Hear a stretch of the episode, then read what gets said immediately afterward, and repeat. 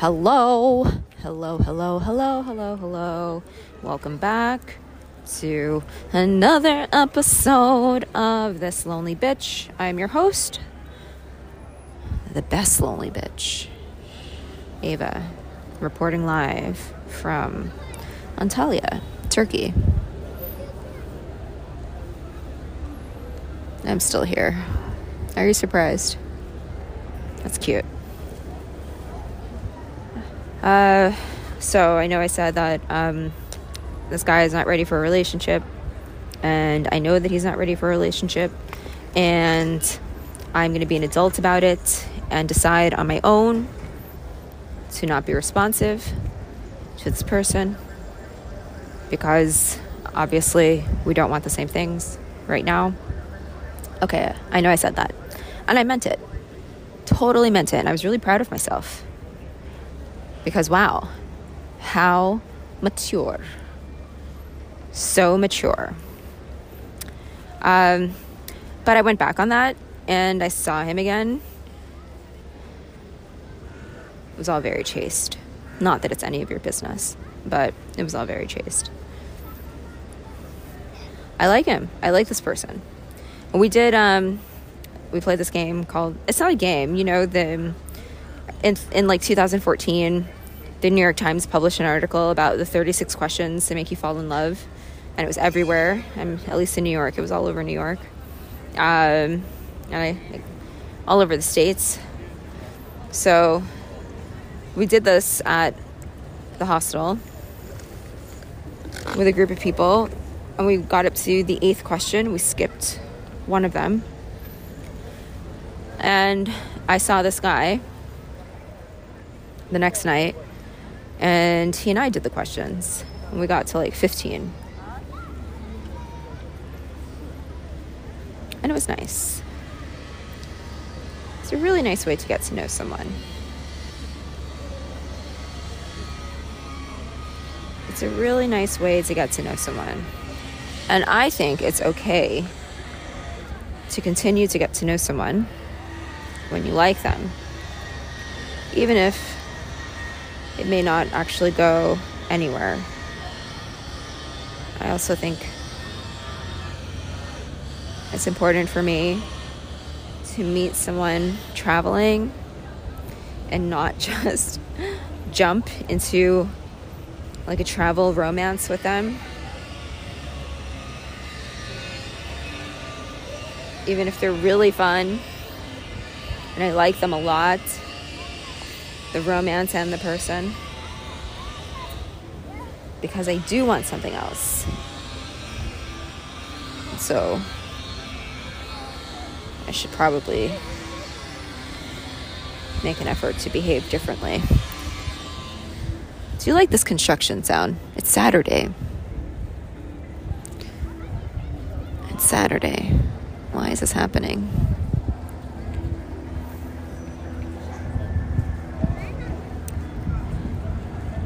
I am working up. Honestly, I mean, I want to tell you about, you know, the gentleman who inspired this entire podcast. But I don't think I'm ready to talk about it, which is kind of weird. I'm surprised. You know, have you ever done the 36 questions? The answers, my answers surprised me. And having answered them two days in a row, like a couple of them at least, you know, the answers continued to surprise me because some of my answers changed after having more time to think about them or another time to think about them. Mm. Some say the same things I didn't really care about. Do you want to hear about this guy in Malta? I just feel like it was fated because I wasn't supposed to go to Malta. And I happened to meet someone who invited me to Malta. And even though I was invited to stay in their home, I booked a hotel I booked it in the wrong neighborhood because Malta is really small. I didn't realize it would be difficult. Somewhat difficult. It's really not at all. But apparently, I was relatively far from my host. Mm. But I met this guy on a deserted beach in Marsaskala. Technically, salt flats, salt pans, ancient salt pans along the beach.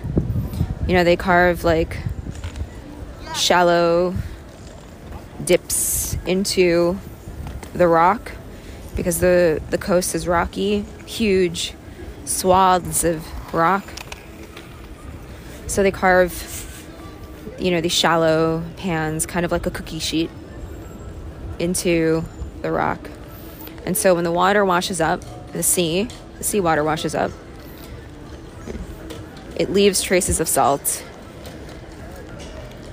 Leaves it leaves the seawater and then it dries in the sun, which is why it's shallow. And then you collect salt. So that's deal. And um, I wanted to go look at the Żonqor salt pans that day. And I also wanted to sit and take in some sun, maybe go for a swim. And uh, I found what looked like an empty spot. Hmm. And I ambled over some rocks to get there and didn't realize that those rocks over which I ambled were obscuring some of the view so when I got to the other side, I saw that there was a guy sitting there by himself. And he heard me coming. He got up, he turned around. And I nervously and disappointedly just said hi. And he nodded at me. He was local, he lived there. I could tell right away. Um, when you travel a bit you have a good sense for who's local and who isn't. He was definitely local. And I found it really strange that he was alone uh, because, as far as I'd seen, local people usually hang out with other with their friends all the time. Um, expats you'll see by themselves, but people who are from Malta usually have a friend or two with them at all times. So I went to another spot nearby, not too not too close. I wanted to give him his space, and it wasn't as nice, but at least he and I both had our space, and I didn't have to go to like a really ugly part of the beach. Not that there is such a thing, but I didn't have to go too far away. I was supposed to meet a guy from couch surfing who was age appropriate and handsome. So I was also just waiting for him, the couch surfing guy. Okay, so the guy that was at the beach was young. I could tell he was younger than me. I thought he was very cute. He was smoking cigarettes. Um, have I mentioned this on the podcast yet? In New York, one thing I like to do is go up to cute guys who are smoking cigarettes and bum a cigarette. I didn't even care about the cigarette. I just want to flirt with the guy and like I never even talk to him. I just I just want the little thrill. And sometimes they realize that I'm only asking them because they're cute and they get a little thrill. It's a fun moment for everyone. And really disappointing when a guy doesn't realize you're flirting with him, you know? He doesn't realize you chose him. I just really sorry for that guy.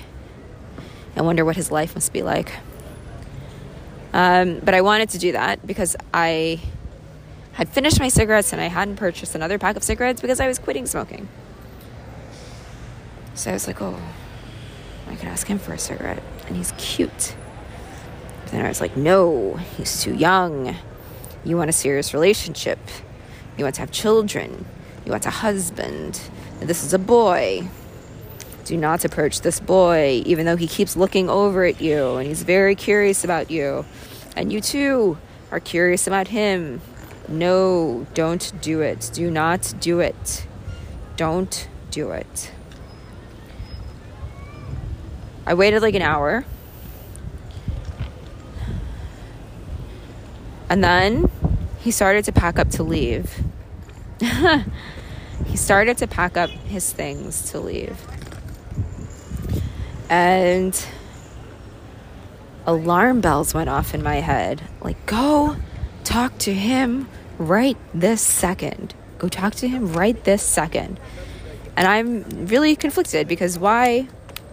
There are very few instances in my life where I've been given, like, go fucking do this now. Go get off your ass and go do this shit right now. Uh, I, I don't even need a full hand for that to count the amount of times that's happened. So I was like, no, I'm not going to talk to this guy. But then I had this really strong urge to go. So I went over to him and I asked him for a cigarette. And he obliged, of course. So I struck up a conversation with him. What's your name? Where are you from? You live here, blah, blah, blah. Yeah. And then the other guy showed up. He was from Spain, the couch surfing guy. And he was very handsome, age appropriate, very polite, English not great. The younger guy, fluent English uh, because in Malta, uh, English is one of the national languages of Malta. They speak Maltese, they speak English. Anyway, the um, the couch surfing guy. the couch surfing guy brought up age because he knew that I liked the younger guy and um, he was totally trying to cock block. it was honestly, it was kind of funny. He, he like let him know. So the couch surfing guy was 41. I was 38 at the time. I thought this kid was 26. He was 30. He's like, I'm 30, which is okay. it's okay. He just turned 30. Um, yeah. So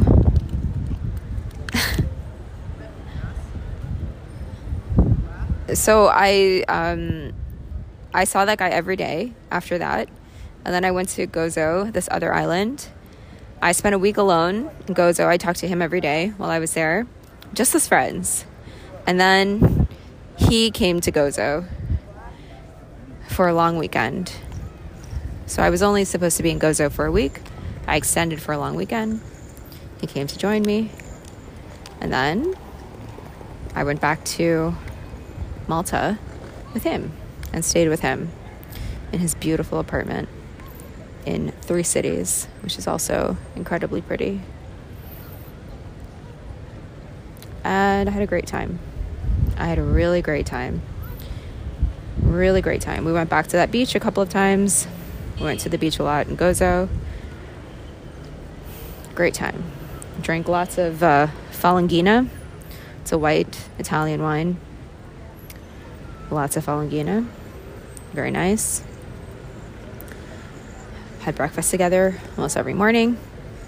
I don't know, it was all very nice. It was all very nice. But he's 30.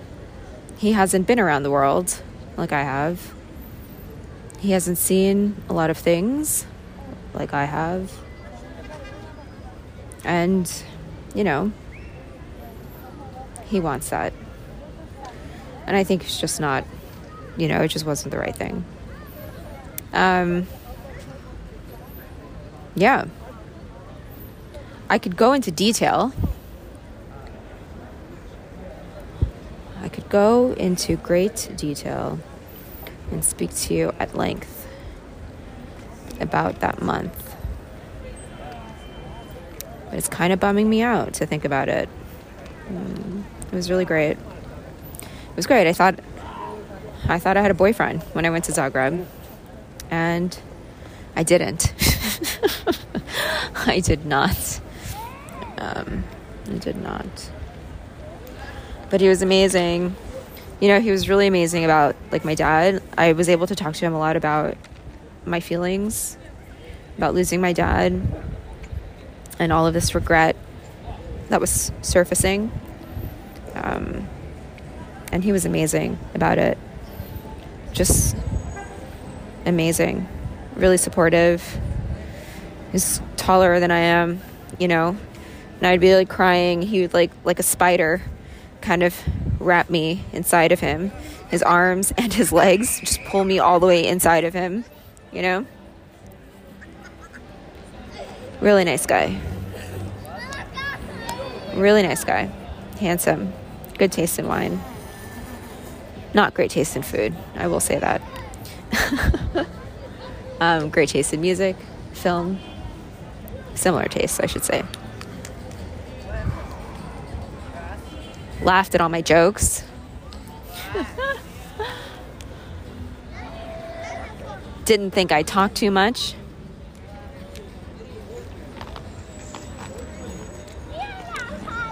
I got really drunk one night in Gozo. So there was a wine festival. Okay, so this guy um, lives in Malta, but his family is Sicilian. So he loves wine. And there's this wine festival that was being advertised all over the center of um, this town, Victoria. And, you know, I had a passing interest in the wine festival. He was dedicated to the idea of the wine festival. So we go. It's in this little town just outside of Victoria, which is like the main town in Gozo. Gozo's tiny. Everyone knows each other. So it was like the whole island was there for this wine festival, and it was Maltese wine. You paid like five euros. And you got to try more wine than anyone to drink in a night. Um, there was a live band. The band was great. The square was crowded, it was packed with people. They were selling food, we were smoking cigarettes, drinking wine. It was dark, it was a little humid. Um, we were dancing, and then at some point, he kissed me. Oh, there were so many times where I could tell he wanted to kiss me, and I was like wanting to kiss him too. I was like, nope, gotta wait wait for him to kiss you. It's very difficult for me to exercise patience. But I waited. And he kissed me in the middle of the square while we were dancing, drinking wine, listening to this live band, doing covers of American songs and some Maltese music. It was very romantic. And then we danced and we kissed a bunch and then and smoked a bunch of cigarettes. And I don't know what happened. I think maybe it was like the combination of the sun in Malta. It was June, May, like late May, June. So it was getting pretty hot. And the sun is very strong there. It took me it took me a while to adjust. The sun is very strong. And we had been going to the beach and then we'd been going to dinner at night and splitting bottles of Falanghina and having beers in the day, just kind of just like being on vacation, you know? And um, I think it all finally caught up to me. There's a puppy laying down, and we sat down beside it, like on a statue thing. And I went to pet the puppy, and then when I went to sit back down, I was like out. I was gone. I was like, I was, I was totally gone. And he calls an Uber or Lyft, whatever it was. We get in the car. He's like, please, like, pretend, pretend that you're sober. The guy can obviously that I'm the, like what we get in the car and I immediately just like put my head in his lap, and the driver's like, okay, we're gonna roll down all the windows and I will drive very slowly. uh, so then I don't know what he was thinking. He's like paranoid. He, he doesn't want the driver to know where we're staying. so he has the driver drop us off. He said that he would have had the driver drop us off like 10 minutes away normally, but he has the driver, then he, like, common sense gets a hold of him and he has the driver drop us off like two blocks away from where we were staying, which is still too far, you know? And then as we're walking, I'm like, oh, I'm not going to make it. I'm not going to make it because I needed to throw up. And he was begging me. He's like, please, please, we're almost there. Please, please. And then at some point, I just squatted and threw up. Then we get back to our little hotel room. it's the shittiest hotel room. Honestly, it was really bad. And, you know, we have like an ensuite toilet, but it's like an accordion.